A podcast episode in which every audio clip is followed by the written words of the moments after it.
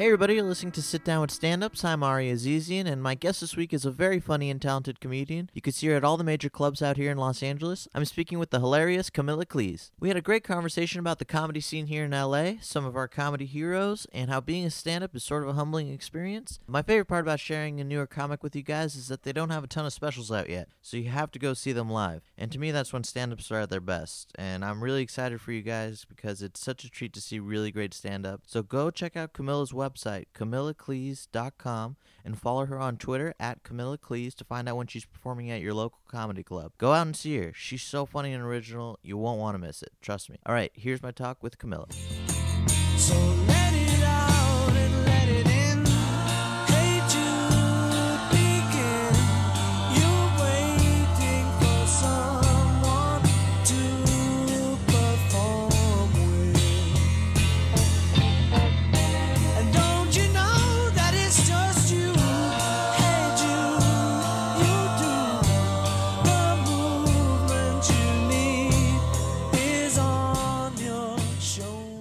So you started like three years ago? Yeah. Are, are we we start? starting now? Yeah, Yeah. cool? Okay. Let's start. I'll do like an intro stuff. Okay. Okay. Perfect. Um, So like three and a half, four years ago? three and a half or four. I had to take a little time off somewhere in there because of a family thing. But uh, yeah, that sounds about right. But I was working as a comedy writer and an actor before that, which I think somewhat helps. Nothing can quite prepare prepare you for what is stand up. I know, right? Yeah. like, it's a different beast. art, uh, different art form. Yeah. no matter how much acting and writing comedy you've done, I don't think I feel like everyone starts kind of from square one Totally. to figure it out. I saw some stuff on YouTube, like you did sketches. Mm-hmm. Was that what you were doing before you started stand up, or Some of it was before, some was like since I've been doing stand up. Um, I don't know which ones you saw, but like that Christmas gift one, did you see Yeah. that where we the, with the two couples that um are ex- they're best friends and they're exchanging holiday gifts and one couple gives the other couple like a couple's massage and then we try to give the other couple our son because we're like you said you wanted a son you know or like a child is the ultimate gift and that actually came out of a stand-up bit i do which i don't think you would have heard because it's one of my darker bits and uh where i talk about i'm like you know i hate when people say that they have a gifted kid because you also hear people say a child is a gift, right? So technically, all children are gifted, including me. and then just, you know, adopted kids, they're regifted. right? Yeah, exactly. and foster kids are like the white elephant party gifts. and uh, what's the other one? Oh, if a kid's conceived out of a gangbang, that's like a secret Santa gift. Who's your daddy? Which, you know, that's it's a little dark, but I love that joke. Yeah. Like, but that's kind of where that was inspired from. It was like, I wonder what would happen if we tried to give our kid to someone else. Be like, we've had eight amazing years with him, and now it's your turn. Those like, are the coolest though. When I see like stand up bits turn into sketches, I think those are so like like Louis kind of does that on his show, and like, yeah. that stuff's the most interesting to me. Well, yeah, I think so because it it comes from a personal place, but also um, it's a fun way to expand on it where you might not be able to expand on it in your stand up because you can't necessarily explain the setup and Right. you know Exactly. there's things that you can't you can't go to that level um uh, the gratitude one came from my stand up too i don't know if you saw that one Was It's like- sitting around table? the four LA women Yeah, yeah, sitting. I guess really it's the right time of year to talk about that one, but uh, that definitely came from more personal experiences. Like I have a pretty crazy family, and and it's so funny when you go around and everyone's saying what they're grateful for because it does feel like kind of a competition. Like who Right? Yeah. who can be the most grateful and like who's been through the most this year, and you know By the time it gets to that- you, you just have to like top that's where that came from. Yeah, like uh in, and there's actually two versions of that. The first one which I liked better, but the girl who produced the one that we shot professionally online um it was a little dark for her taste, but in the original one they're all saying, "Oh, I'm grateful for my amazing husband." And then it gets to this one and we're supposed to be sisters and she's like, "I'm so grateful my cancer's in remission." Um, and everyone just looks pissed because like you can't one up that. You Right, know, it's yeah. like of course that's. And then the next person who's me says, uh, "Well, I'm just so grateful I never had cancer," which is such a horrible response.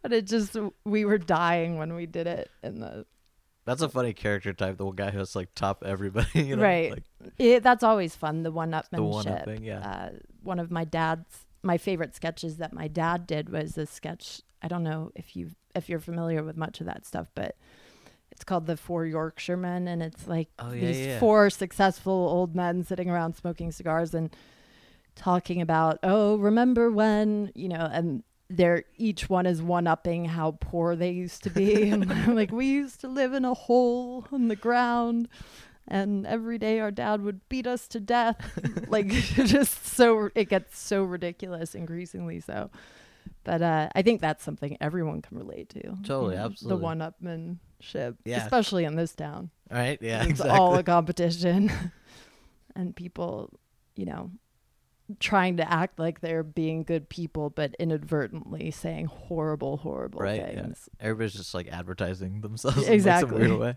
But uh, you said you were writing before you started Yeah. stand up. When did you start doing that? Was that like um that i kind of well like in college? I started or- writing with my dad. Okay. Um, I was yeah, I was in college, and my dad was writing his. He was asked to do a one man show to tour in New Zealand, and it Oh, was cool. supposed to be sort of semi autobiographical.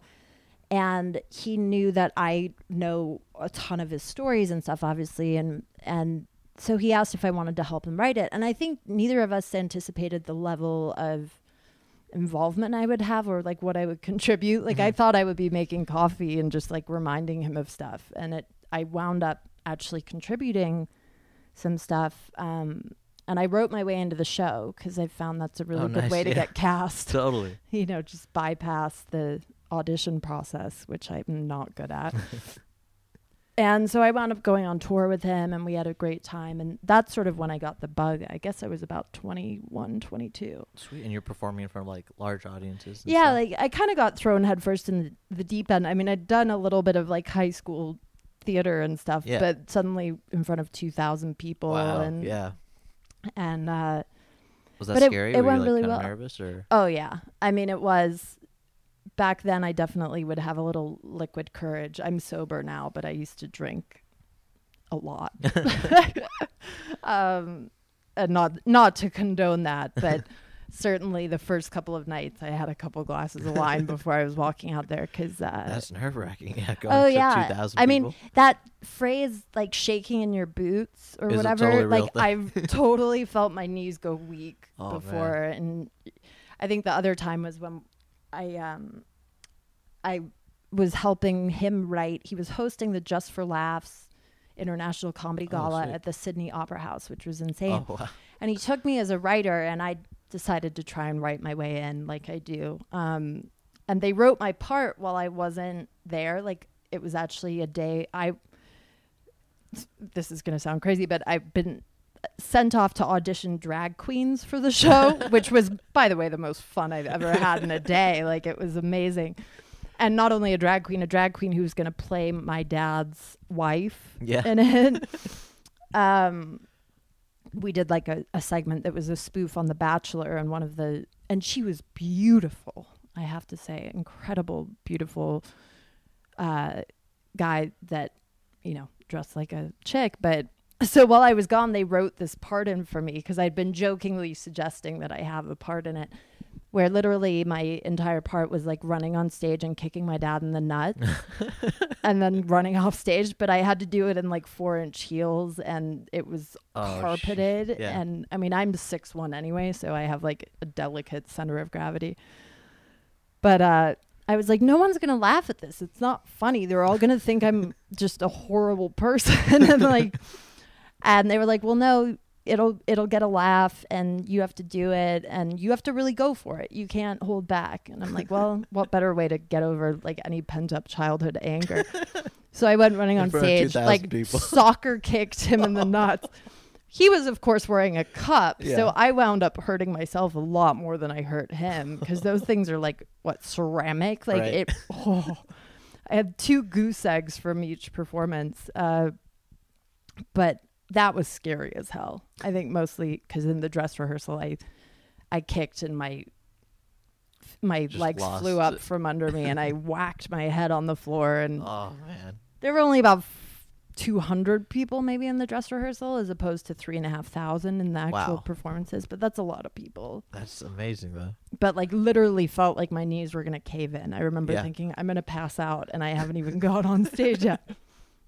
I just have to kick my dad in the balls. but doing stand up has definitely helped with any of those kinds of I mean, I still get nervous, but not like I don't know, once you've done that, it's so different because you're out there by yourself and like if it goes bad, you have no one to blame It's it on. all on you, it's yeah. like it's all on you.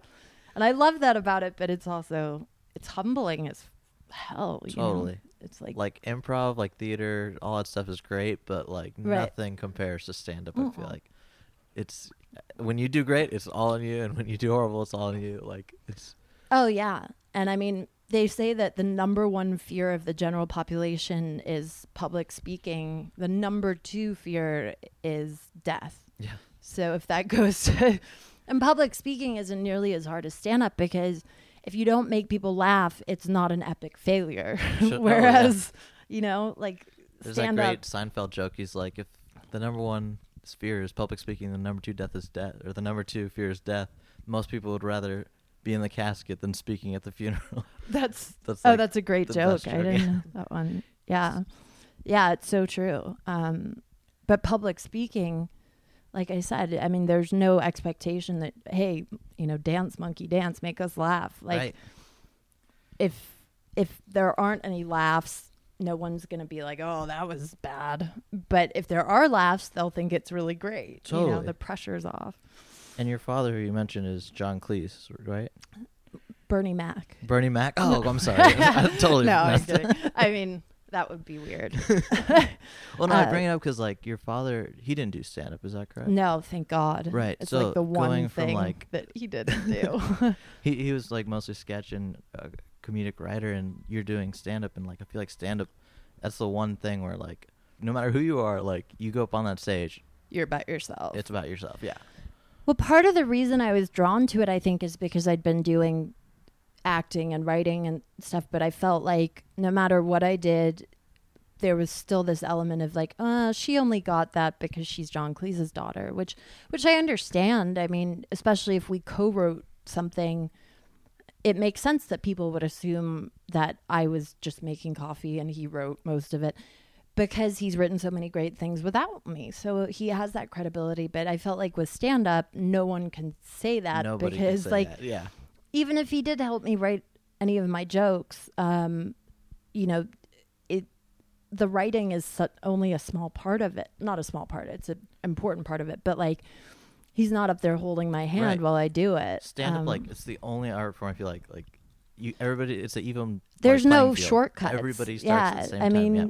even if someone and Your it's so be funny Chris to me that Jr. and you go up on stage, they'll give you like two, three jokes, but if that third joke doesn't stick, I don't know. I mean, if They're gonna anything, boo I feel like they judge you harder because they there's an expectation or like a oh well she thinks she's funny or can do this because of that, um, which I've never felt like I've. I think you know kids of celebrities can go one of two ways. Like you either what I feel is like I didn't earn any of this. Like I I almost feel guilty that I grew up um it, you know affluently and like not having to worry about that stuff because none of it was because of me and like I felt like I didn't deserve it in a lot of ways or you become an entitled prick like yeah, it's one or two. yeah and um But I'm sure you don't feel that way when you're on stage doing stand up though, because there's no way I for people to don't. know. I mean. I feel like I feel like I've earned it and I've worked really Absolutely. hard at it and it's like it I don't think there are any times there have been times where like I got opportunities maybe because of who my dad was, but if I succeeded in the opportunities, there's no way that he could have influenced that. You know what I mean? Like I think if anything, people are going to judge you a little bit harder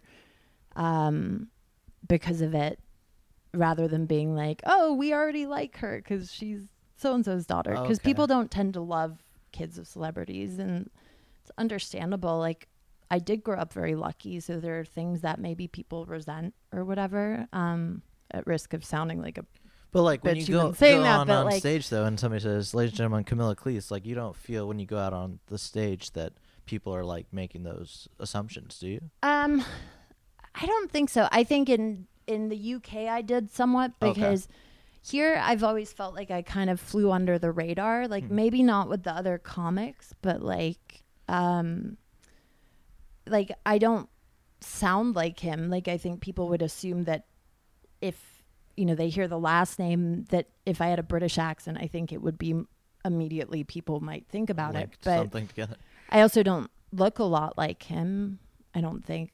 I mean, thank God. But like, he's a good-looking dude, but he's very masculine. He has an underbite and a mustache, and like, so I don't. And I don't think people realize how tall he is. So even though they'll see how tall I am, like that, that's not something that immediately they associate with it. Um, I was just curious because like I heard like Chris Rock say once like he's like stand up is the closest thing to justice because like Yeah. you can be you know ugly, you could be the best looking person, you could be whatever, but you just have to be funny, like I no matter think what. being attractive actually works against you I- in I most do too, cases. honestly, yeah, like because people are more likely to be more Like oh, what, what judgmental guy or whatever. that's possibly funny? yeah, exactly. I mean, when you see someone who's like 350 pounds walk out on stage, you're like, oh, this dude looks funny. You know, I feel just- for him. Yeah, y- like, you kind sympathy of yeah, like um. But the other great thing about stand up, there are no shortcuts, which I think absolutely. it's really funny when you see like these people who really want to be actors, but they think that like by doing stand up somehow it's going to get get them part in it. exposure or something. Like I find that hilarious because stand up is the long road. I mean, it takes a really long time to get good at it. And even if you do well, like as an actor who isn't really pursuing it, that's never going to book you. I mean, Yeah. that's never going to help you because you're, unless you've put in the serious time, you're not going to be good. Like, there's just no way. You can tell when it's an actor doing something that maybe they've written or someone else has written, but it doesn't come across as organic or No, like, yeah. It's funny because like actors, I feel like can get by like for a good amount of time, you know, just because they have the stage presence and they can act out and do all this stuff. But I feel like just the comedic mind is just something different. Right. Like you just have to have it or you don't. Yeah, it's just from very hard to- point of view. to but- teach it. Well, and I mean, even if someone did see you do a five minute set and say, "Oh, this person's amazing," they can't put you headlining a tour now. Right. Like, can you imagine? like, it would What be a a, disaster. yeah, it's like doing a five minute set well is such a different beast from doing forty five or an hour, like a headline set yeah. and there's no way that you can fake it like even if you have the best writers and the best directors like it's gonna there's gonna be something really inauthentic about it um i think at least and uh you know i think that's part of the problem with a lot of the competition shows and stuff that they do because it's Yeah. like they're only going to showcase someone doing three to five minutes on tv well you may love them for three to five minutes but what happens after that Totally. you know I feel like stand up is such a special thing. Like you, it needs to be in a club. Yeah. There's so many people who just don't translate well on television, or there's just like there's too many lights and stuff. It's like go there's see that guy in a too club. much production value. Yeah, Absolutely. like and the intimacy is gone. And the part Totally. of what I love about stand up is is the connection with the audience and the it's such a challenge because every day is different. You know, there's always so many variables that affect your performance. Even if you're the best comic in the world, once Yeah. in a while it is not going to go well. New room, new because audience. yeah, like, s what if someone drops a tray of drinks? Like that Yeah. immediately puts the audience on edge, and like you have to regain their trust to some degree. Um, but when the cameras are rolling, they're going to make sure nothing like that ever happens. exactly. So yeah. It's not in the moment anymore. It's no, it's like it's an act. it's a show, It's yeah. a shtick. You know. Um, When did you start doing stand up? Was it Um, in here in LA? I did. I Okay. started in LA, unfortunately, which is the I- worst yeah, place I'm like to start. I had, I mean, I don't want to say a blessing in disguise because it was not for fun reasons, but I wound up, my mom got sick uh, at the end of 2012, I guess it was. And I wound up going back to Chicago where she was in the hospital. It was supposed to be for two weeks. It wound up being for almost a year. But oh no. I wonder if I hadn't had that year there, if I would have kept at it because it's so hard as a new comic in LA. There's just not a lot of stage time, and there's so many. It's so oversaturated with Totally. comics, Mhm. and um, so when I was out there, I got so much stage time, and it I grew a lot during Oh, wow. that year, which was really helpful. And then How was Chicago? Was that it's a great comedy scene. Yeah. There because there's a ton of great clubs and a ton of great shows, a ton of great comics, but it's a lot friendlier because it's you don't have the cutthroat like do or die mentality that exists out here. San Um, Francisco is like that too? and you also don't have a lot of actors who are trying to do Right. stand up to get their big break or whatever, which like That's is the a funniest problem thing when here. I came down here. Like the comedians had headshots, and I was like, "This makes no sense." like, Right. You have like three minutes of jokes, and you have like these amazing headshots. right. Well, yeah, and the bringer show thing, which Right. Yeah. you, I never saw a bringer show out there, and that I mean, bringer shows are screwing everything up. Like, yeah. Totally. because I always think about like what, as an audience member, if that's your first time going to a comedy show, you are never gonna go know. back. Yeah. like you just paid to be tortured most and of the, time. And the, time. comic isn't getting real laughs really. It's No, it's like their friends family. and yeah. So yeah, everybody and- loses except the booker. And I mean, the funniest thing is some of these kids who I've run into or met, you know, they'll say, "Oh, I'm a comic," and I'm like, "Oh." They're like, yeah, I just headlined at the comedy store, and I'm like, I killed. immediately, I think headlined. Like, ha- I've never even seen you or heard of you Right. before. That seems impossible. And then I realize, oh, they headlined a bringer show, and to headline a bringer show, you just have to bring the most people. So that's like the worst comic on the show. It becomes the headliner, I quote know. unquote Oh, it's so talk weird. about giving people like y- you know false i feel like a false sense of confidence Yeah. because they think that they're now a headliner like a real Like, headliner oh, I'm Marc Maron and Bill Yeah, Burr, Bill Burr status. No, I, I- am on the same thing where like I see a bunch of my friends who are like just shooting up and they're like, I'm headlining Flappers this weekend. I'm flipping co- the, the main room in the comedy store. I'm you like, shouldn't be allowed to at say first that I it like makes me got crazy. like really insecure. I was like, oh man, I suck. Like I'm just Yeah. playing a coffee shop, and then I realized, oh, there's a whole different world of bringer Yeah. shows. But and I mean, there's some bringer shows are better than others. Some at least they make sure that there's a few headliners sprinkled in, so that like the Actual audience is getting some real Yeah. comedy. But like on the whole, they're just book. They're letting anyone go up who can bring people, and that's frightening because anyone I know who's like been doing it a while and is like a reputable comic. They don't have people they can bring anymore. real comics don't like we've all, yeah, like my friends have all seen me. I can't call them up and be like, "Hey, I need you to come and buy tickets for this show," like because I can comp them on any of the shows I'm Right. doing. So it's like that's a little backwards. Uh, hey, I need you to come and pay so that I can get stage time. Like it- now they'd the be like, set. "What?" just come, Yeah. please. Yeah, exactly. So it Did you do a second city out in Chicago? Um, I did a little bit. Gosh, I feel like I took a class there a million years ago, and then I did. I was part of a sketch show at Second City out here for a, Oh, a little cool. bit, um, and I did stand up at Second City out there. But once I started doing stand up, I didn't like. I also went through the UCB training program, and I did some of the groundling stuff. Um, but it's hard to do both well. Like I don't know agree. many stand-ups that do improv regularly and there's a couple but they tend to be people who are way more established like uh, Rick Overton is a really great Yeah. improviser and a really great stand-up but he's also It's I pretty mean much like him and Robin Williams who are really yeah good at both. he was they were friends and Yeah. and Rick is the kind of guy you may not know that name off the top of your head but you would recognize He's him because everything. his IMDb is like four times as long as my dad's like he's been in Just his voice, everything. like I feel like Oh, yeah. from cartoons or something. cartoons like he's done voiceover he was in groundhog day like all of these Yeah. epic movies just not as the lead Right, you know he's yeah. like su- been a supporting character and That's the best every career, by the way. Just low key, just like in all Oh. these stuff, like fun projects. and he's had so many close calls to where you would think he'd be a superstar by now um i just saw him i did set list with him sunday night Oh, that's awesome. which was fun How's that show? i love set list I gotta come watch one That's of those. That's fun. I Have was you just ever talking seen? Jeremiah Watkins, and oh he does a similar thing. I think does like a similar show, but it's yeah That's the best idea for like material and stuff. I think the co- it's really fun for the comics too because like it's something different and it does force you to use a different part of your brain. Totally. Um, if anyone's listening and don't know what setlist is, uh, it's a really interesting format. Basically, it's stand up, but it's improvised stand up. So like you go on stage and there's a TV screen that will put up a topic on the screen and you just have to talk about the topic and there's no way that you could ever have anything prepared for these topics like i've had uh what were some why i'm pro inbreeding like which believe it or not i didn't have any material for How long did you do on that? uh probably like Five minutes. three or four minutes Wow. yeah and then they change topics so you keep Yeah.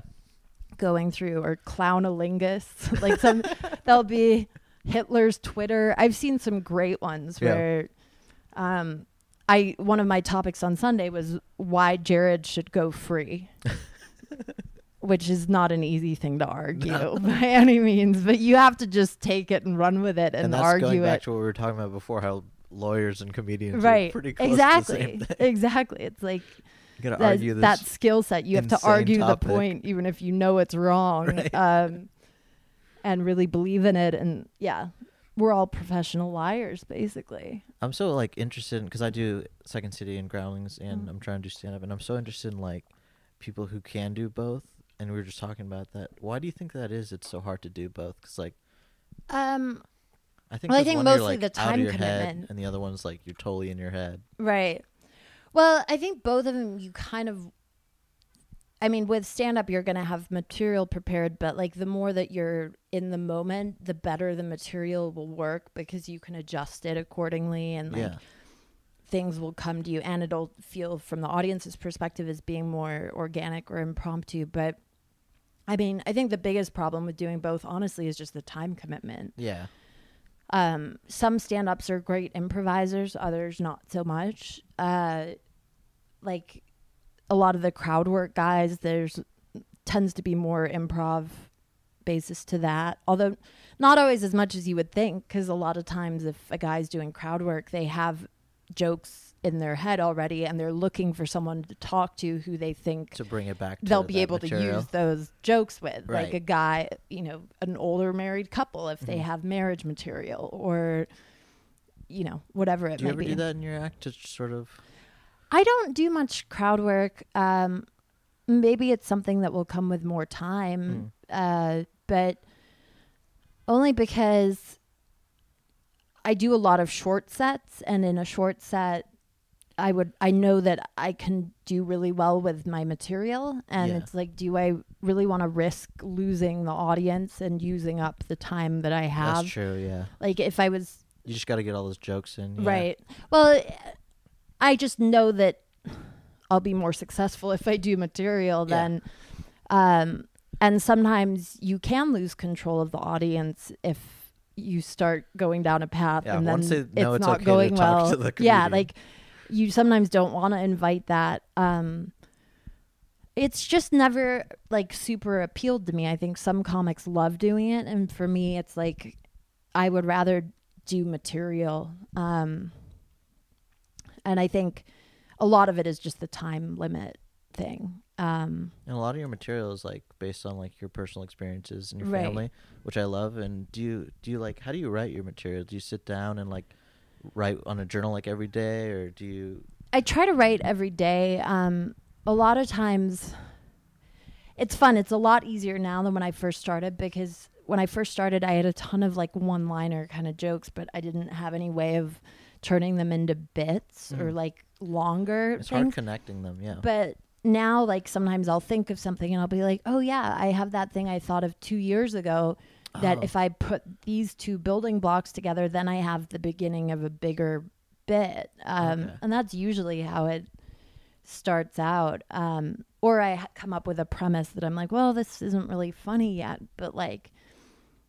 I think I can make this funny if I sit down and really explore all of the all of the stuff to it. And then sometimes it's just like taking a popular opinion and trying to argue the opposite of it, like, uh, which is riskier.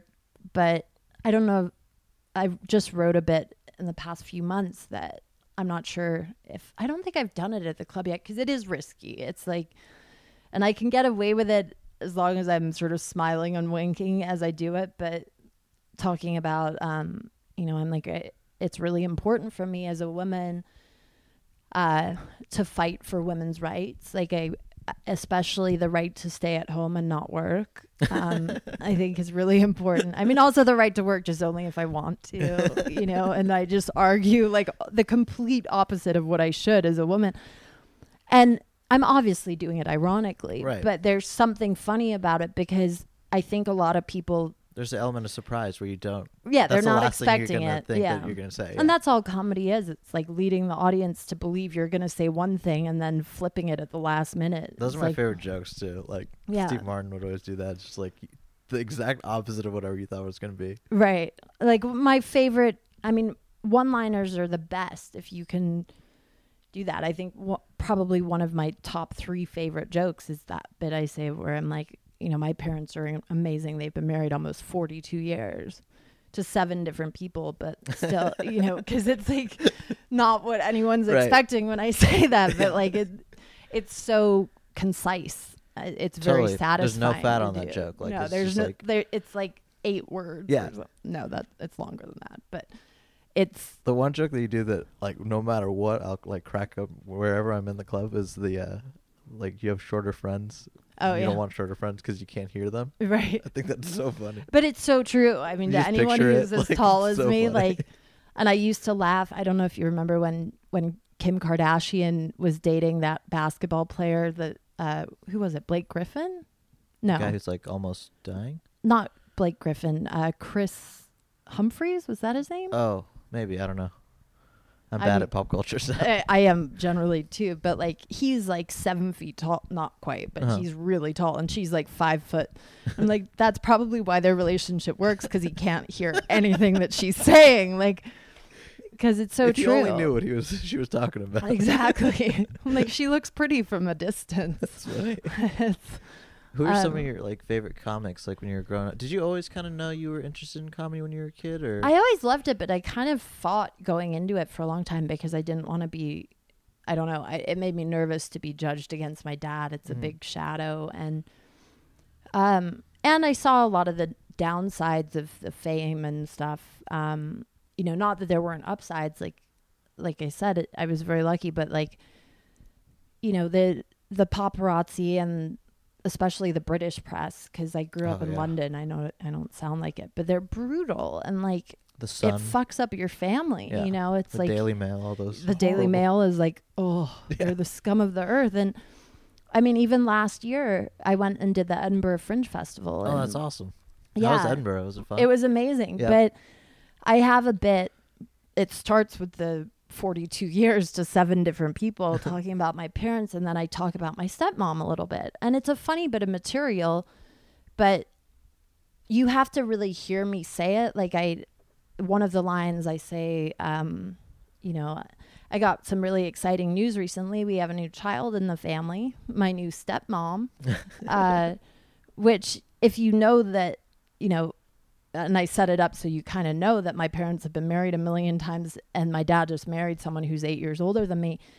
Like, then that's funny. But the Daily Mail just had this article that it was like, the title was like Camilla Cleese brand stepmother is child. And I'm like, no, when you put it like that, Yeah. it's like a totally, It's like none of like the wording and the tone of voice is so crucial to jokes. You can't just right. They didn't even hear the joke. I mean, yeah, it, well, they probably did, but they were just looking to stir up trouble because Yeah. that's what gossip magazines do. And they took all of the things I said in it, like, and just reworded them so that they weren't funny. It just sounded like I was a dick, you know, and and basically forgot to mention I was doing stand up. Like they made it sound like I was standing on a street corner, like yelling Shouting insults about my stepmom. And I just I felt terrible because like my intention. I mean, they know the jokes that I do, and like I get along with them great. And Yeah. like she married into a family of comics. Like, what do you expect? you know, welcome to. Welcome to the family. Like this is what's gonna happen. My dad makes fun of me. I make fun of him. Like it's thanks it's all fair material. game. Yeah. Right, yeah. And that's a comedy gold mine. I can't I can't ignore my dad marrying someone half his age. Like that's too good uh, from a comic standpoint. But like I felt horrible cuz I felt like I hurt her feelings then and it's like but it was so not what I'd said. It was Yeah. totally twisted around, and, Oh, and it's so terrible. Like, thank God. I feel like comedy here doesn't get like that much scrutiny. I feel well, like. I mean, uh, I'm lucky too because my dad isn't nearly as well known here. Like in the UK, he's still huge, and all his programs are syndicated, so everyone knows who he is. And it it was very different being over there, and a lot more intimidating for that reason because I felt like I was under a microscope, which I wasn't expecting to the degree that I got it. Um, but yeah, did you grow up like enjoying Monty Python? And yeah, I've always loved it, and we've always was that weird to see like your dad in like a movie? Well, you don't know any different, you Oh, know. okay. And my mom was an actress. Uh, she was in, I think, Rollerball was her biggest movie, like the original. Um, she wasn't a big actress; she was like a model, and then she did some newscasting. And then my stepbrothers, their real dad, um, my dad was their stepdad. Their real dad was a pro golfer, so their dad was on TV. My mom was on Oh, wow. TV. Like I thought everyone's us on parents were on TV. TV. Like I kind of just thought that's what happened, and Yeah. you don't realize until quite a bit later that that's not the norm. Yeah. You know, and, like you only know what you grow up with. Totally. Yeah. That's Um, so funny. And I mean, I started to realize, I think, when I was like 10 or 11, probably that it wasn't. I mean, I thought I was purchased at a department store till I was like 10. Because that's when you're gullible and your whole family are professional liars. That's kind of what you're You just believe in it. for. you just, as a kid, you accept everything at face value. Totally, like yeah. sarcasm doesn't read because you have to have a base of knowledge to know that sarcasm is sarcasm. Right. Like it's. I just accepted everything at face value. Um, like I remember asking what ethnicity I was when I was like six, and they told me Chinese and Ethiopian. I told everyone that for years, like not having any idea. I mean, if you, you kind of have to see me, Right, but yeah. I'm like six one and blonde and pale. like that's very unlikely. Very unlikely. Um, so yeah, it certainly was different, but I definitely I didn't have a gauge until I was old enough to examine how other people grew up. I Yeah. guess. Um, Who are some of the like? Did you grow up watching stand up, or you were know, there any comics that you really liked when you were a kid? the first ones I really knew about, and it wasn't until I was a little bit older because my dad didn't really follow stand up. So, but I remember when I moved to the States and I was about 15, I used to ride horses professionally and we would be on long Oh, wow. road trips with the horses a lot. Yeah. And a friend of mine had some stand up comedy albums. Uh, one was Brian Regan, Oh, who nice. to this day I just Love love. guy, yeah. Well, and Tom Papa, who same Oh, thing. And Amazing. uh, Those were your two first albums yeah, you listened to? and I- and I loved. I mean, they're both clean comics. They're super smart and have a really funny perspective. Uh, and those are two, still two of my absolute favorite. I mean, I just idolize those guys, and I've been lucky enough to share a stage with Tom Papa, which I thought I was Wow. going to lose my mind because, you know, you grow up like idolizing these guys, and uh, yeah, I didn't. I don't think I ever thought I would do stand up though. I mean, that was kind of like a happy accident when Yeah. I was about 27. It didn't occur to me really bef- I mean, I guess I never really thought I could do it. Like it especially cuz it's so male dominated, you just don't think about women doing it that much and and I think I thought the women the women comics I knew were such characters, like they I didn't see myself as that. Mhm. Um, it wasn't actually until I saw Sarah Tiana do stand up for the first time. oh, she's great. Yeah. She's great, right? And and she's like someone that I thought she was hysterical, but she's like a cute American normal seeming girl, like and someone I could see myself hanging out with and we actually became really good friends. I met her after the show and we did a couple sketch shows together and eventually you know, she helped kind of encourage me because I was scared half to death, but Yeah. she was the first I don't know, she was kind of the mentor and inspired me like, oh, maybe I could do this. Um That's so interesting because like this, I feel like this topic comes up all the time when I'm talking to comics because like yeah. I feel like everybody that I've talked to, nobody ever foresaw doing stand up because it's such a weird job. Like, yeah, It seems so far away and unattainable. yeah, And I feel like that's such an interesting point that I also have the same where it's like you see somebody who's like similar to you right. and you're like, oh, okay, like this isn't Oh, if like they do it, then maybe I out. could. Yeah, maybe Right. it's not as crazy as I think of it as being. because you see like Um, Eddie Murphy, you're like that guy's a rock star. Right. I'll never be. But then you see somebody who's like a kind of a normal person. You're like, oh, like yeah, appears normal but very funny. Like and who talked about things you could see yourself talking about. Yeah, you know, totally. Because I up until then, like I knew Margaret Cho, who I think is amazing. Yeah. But she was pretty dirty, and that's never been something I'm comfortable talking about. Um, so again, it was like, no, that wouldn't. I wouldn't be able to do it because of that. But then, yeah, see, like you said, seeing someone that has a similar perspective or reminds you of you in some way, that's when it first became a, a realistic idea. yeah, Um, totally. It's who was it for you? Just honestly, like I never thought of it, but just working as a door guy when I was in college, and I would see guys, and I was like, oh my gosh, like Yeah, the you know, there's obviously they're hilarious, but like I always pictured comics like these like gods kind of Right. like you can't get near them. So just seeing Wh- like, which club did you work at? at the Comedy Magic Club, I started like two years ago when Oh, I was right. in college, and then uh, I came back. But yeah, but like seeing like guys who just like seem like normal guys, like right, like Francisco, I'd see all the time. totally. and, like, like- someone you can really relate to, and you feel like you would hang out with. It makes it more approachable Totally. somehow. Because you grow up, you see like I don't know, like just like Dice Clay or like these people like they're larger than life figures. yeah, these TV. characters. Yeah, um, and mostly older because comedy does take a while. So Right. there's not a lot of kids our age. totally. I still think of myself as a kid. I'm 31, but I mean, Yeah, I feel like comedy doesn't get good until you're like 40 or 50. yeah, I feel like, it takes so really long. Um, and it's funny when I first started. I feel like one thing that I learned the the better I get and the longer I do it, the more that I feel like I have to learn. It's like the Yeah. more that you learn, you have to learn still. Like It's endless. I feel like when I first started, I thought I was better than I am now.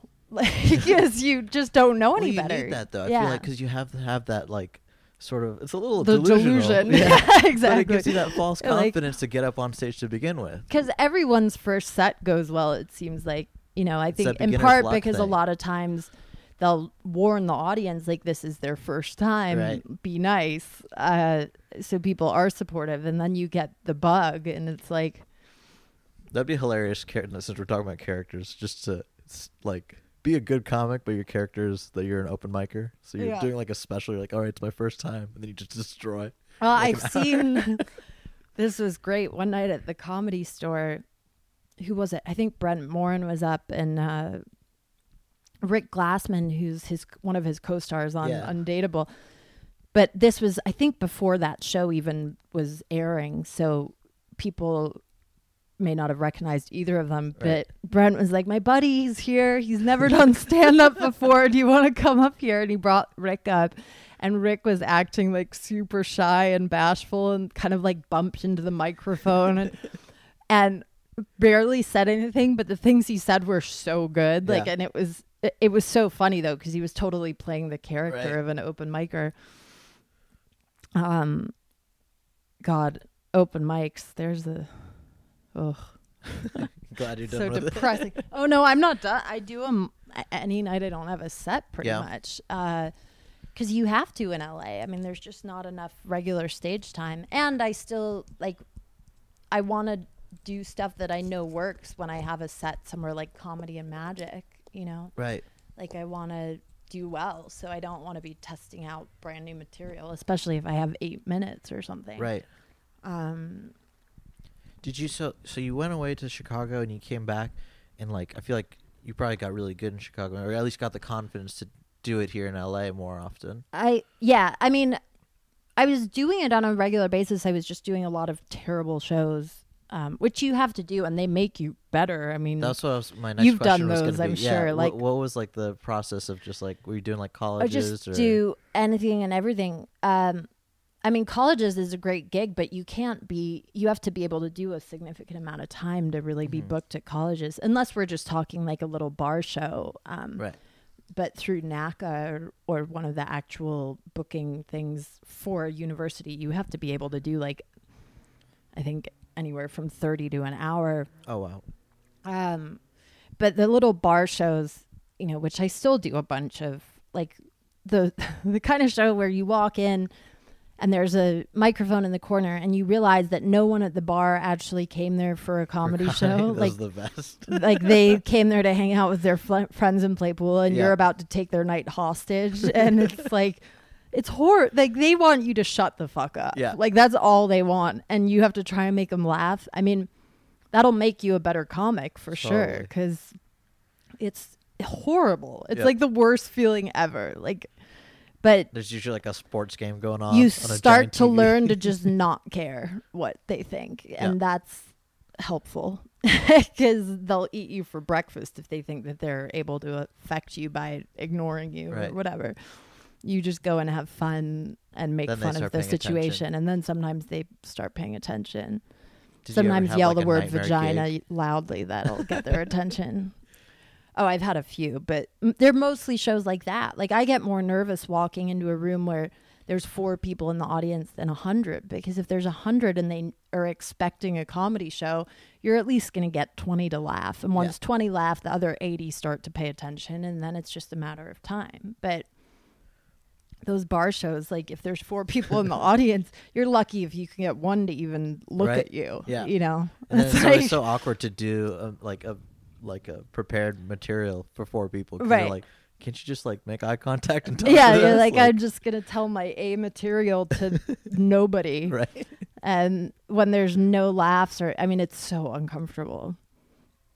But uh, Have you ever like what's uh so those are the bad gigs. What's like a great gig that just sticks out in your mind? Just like one of Um, the best gigs you've had in a while. I love Comedy of Magic. Every time I do there, it's Yeah. just such a great experience because the crowds are always good, and it's such a well-run, classy establishment. Like That's so cool to hear because I'm there watching you. no, I know, but like I love coming down there because you you feel like the audience are really excited to be there and the comics are excited to be there and they tr- you know you're treated with respect and the audience is treated with respect. You never see the shit happen that happens at like the comedy store. Like you, you don't have hecklers there. Yeah. You don't see people getting angry at the audience for not laughing, which is a comedy store favorite of mine. Like I I just don't understand that personally. Like I, look, if they don't laugh at me, I don't blame them. Like chances are it was my fault. uh, but you'd be amazed at how often you'll see that. Like that was a good joke, damn it. That deserved a laugh. That's Well, my favorite thing. That's like an so open awkward. thing. It's so Yeah. funny. yeah. It's like, eh, I thought that was pretty funny. Like it's like, all right, well, well, no, we didn't. So the audience disagreed and they're you know they're the ones who matter in this equation um yeah i love comedy magic uh I got spoiled working there. That was the first club I ever went into. yeah So like when I went away and I saw other clubs, I was like, oh man, I got to get back to well and there's magic. great lineups like there's never a night that i would have said you know any other place i've done the lineups sometimes aren't going to be as good as other nights but there it's like you're going to get 10 amazing comics Yeah. like It's Murderers Row there every yeah, Friday like Saturday. It's crazy. It's, I mean, I still feel kind of in awe, and I'm, I feel like I have to step up my game and make sure that I'm not the weakest link because there's just so many great and older like guys that I don't even see at the other clubs anymore. You know, because you they're just doing it for fun Yeah. because they like to be there. Alan um, Havey is one of my I love Alan Havey's great. Oh man, He was there on my last show there. What was Yeah. it? Uh Friday, last Friday. And I did my first TV spot on the same episode as him in Cabo oh cool. a couple years ago. what TV spot was that for? It was for Stand Up and Deliver. oh okay. Um and That's the, the they do that huge Cabo Fest with all the comedians. yeah. That's yeah, so yeah. cool. It That was, must be like it was super weekend. fun. Yeah. It was really fun. Uh might have been a little premature for me to be doing a TV set, but it it went okay. I had to go up first and it was like such a sterile environment. Like the the crowd wasn't warmed up yet and the crowd wasn't mic'd too. So when I saw it on TV, like it sounds like everyone's bombing and you know that they didn't. Yeah. Like I think my episode was me and Jeff Dye and T Rex and Alan Havey, which Nice. it was great. But all those old school, like I love Bobby Collins and Yeah. uh, like Alan Havey, Bobby Collins, Dom Irrera, like those Dom guys is like amazing. have created the like uh, best careers because like nobody really knows them on the street, you know. But like, if you knew what monsters they were in every comedy club Oh, across yeah. the nation, like Jimmy Schubert's another. I don't know if he does comedy and magic. Does he? no, but I know exactly. He's yeah. incredible though. Amazing, He's yeah. one of my kind of mentors and if you don't know him, go check him out cuz that guy is a force to be reckoned with. Like I've never seen him not just destroy a room. And yet he's not a household name, which is like astounding to me because he's one of the And that's Like- totally fine in my opinion. Like being like a killer in a club Yeah. is so much cooler than like any TV appearance or whatever you could do. Yeah. Well, I was really stoked that he came in like seventh or eighth, I think, on Last Comic Standing last season. And it was really cool to see because that's a guy who he's been working the road for years. And like it, it gave him a, a leg up that he deserved 20 years beforehand. but Yeah. like it definitely helped him, I think, um, you know, as far as getting that publicity and stuff. But there's so many guys like that, like Rocky Laporte too. I think Oh, he man, made the top ten. Like he's a killer. Totally. And DC Benny, like Yeah. these guys who you're like, how are they not better Right, yeah. I wish there was more recognition for them, but I mean, just killing on a nightly basis, Right. that must be the best feeling. Yeah. Oh God, Jimmy kills me. I've opened for him some, and he's helped me out along the way. I mean, that's the other great thing about the stand-up community. I feel like there is a real like brotherhood or family, a very dysfunctional family, albeit, but like you know, people really we know how hard it is. So it's like Yeah. if you see talent or care about another comic like you'll you try and help them as much as you help yourself like because we're all in it together kind of thing Totally. It's a very like Um, humbling profession. I feel like Oh, everybody yeah. who's in it is like the nicest person. yeah i mean there's a part, like- few Yeah. there's a few exceptions to that but i think people who have like, longevity in their and stuff. careers Like actors, I feel like are a weird breed of people, but like totally comics, just like Well, I feel like all the comics who have a lot of longevity and success in their careers tend to be ones who have, you know, they're th- them and their buddies in it are helping each other out, and that's why you Yep. see like these cliques of comics all hit it at kind of the same time. Right, like yeah. maybe not at the same level, but like when you see, you know, like the undateable guys, like they're all comics, Yeah. and it's cool that they I all love that they got all that show together and they yeah. all kind of took grabbed each other by the collar and pulled each other It's along. like a Sandler Rock Right. Kind of thing too. exactly. Um and like the Chelsea lately comics, like they all kind of Chelsea grabbed onto one and then they grabbed onto another and like that really it, it really helps and um you got to do that cuz it's all so fleeting. You never know when when that's going to Right? Yeah. like you can be on top of the world you can get a sitcom and it could be canceled and then it's like it's amazing how fast it disappears. Yeah. it's like no one even remembers that that ever happened. Um and it's amazing how many talented people get those sitcoms and then they just don't go anywhere. Like i mean mulaney is an incredible That was comic so sad. Yeah. Oh man. absolutely incredible. He's one of the best be like the stand-ups, and I thought he would Yeah. be like, yeah. And then there was this expectation, and I never even saw the show, but like it just broke my heart that someone that talented, it somehow didn't work out. Yeah. Um. And, like Nasim left SNL to be Yeah. on it. Like so many people like were you know, a part of it. But it's weird. Like yeah, it's kind of like fate. Like you don't really know if it's gonna work out, and they put you in weird time slots and Well, and there's always executives who think they know stuff that right. they're, They're still not people. comics, you Right, know. But like, I feel like they always have to exert their power and opinion somehow, or they don't feel like they've done their job. And I mean, this, especially from stories I hear from my dad and other people at his level, it's amazing how often things happen because like an executive insists on something, um, like, and things just Fall apart. yeah. of that. Oh. and it just ruins something and it's like uh you know he i was just talking to him the other day about they've tried to do three different remakes of there's a series he did called Fawlty Towers Yeah, i don't know if you've show. heard Yeah, it's a great show and it's sort of renowned for being one of the better sitcoms that's ever been made. Like it's a, true blue sitcom. Like when you think of the it, it's situation comedy to no end. And three different times they've tried to make it for remake it for American television, and three different times. Uh, my dad offered to be involved, and Mm. the executives were like, "Oh no, we're cool. We know what we're doing." What? And three different times, it's been an epic failure. Like oh man, in one of them, I guess they tried to write Basil Fawlty out, uh-huh. that's a, who's the main character, idea. and it's like the whole. I mean, if you've seen the show, like you know that that he's the. I mean, all the storylines revolve around his insanity. it's like, like, how do let's you do a Seinfeld remake. Take out exactly? Jerry Let's just Seinfeld. take out Seinfeld, or like, yeah. I mean, it it's Makes no ludicrous. sense. Yeah. Like, give all his lines to the other character. like, what? You can't.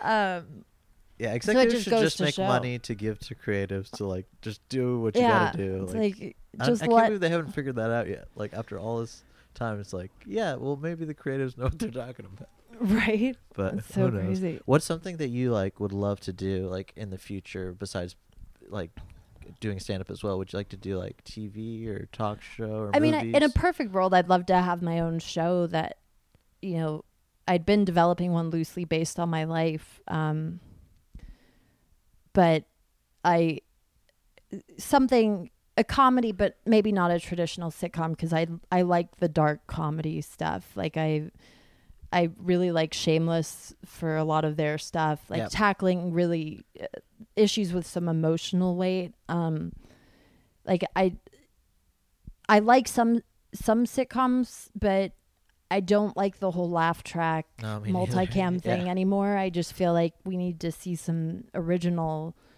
stuff, and a lot of comedy does come from. show that he what? I really liked it. like I've one? only Okay. seen one episode so far, but I thought that it was style great I feel like it's so cool and like that's Yeah. how it should be done now. and real, and have having a little more grit to it, like Yeah. tackling some of those issues that people are afraid to talk about. And I think, you know, I would almost. It always used to be that you would strive to have a network show, but I think cable is where it's at now because network Totally. is terrified of being opinionated or or tackling some of those issues like Right.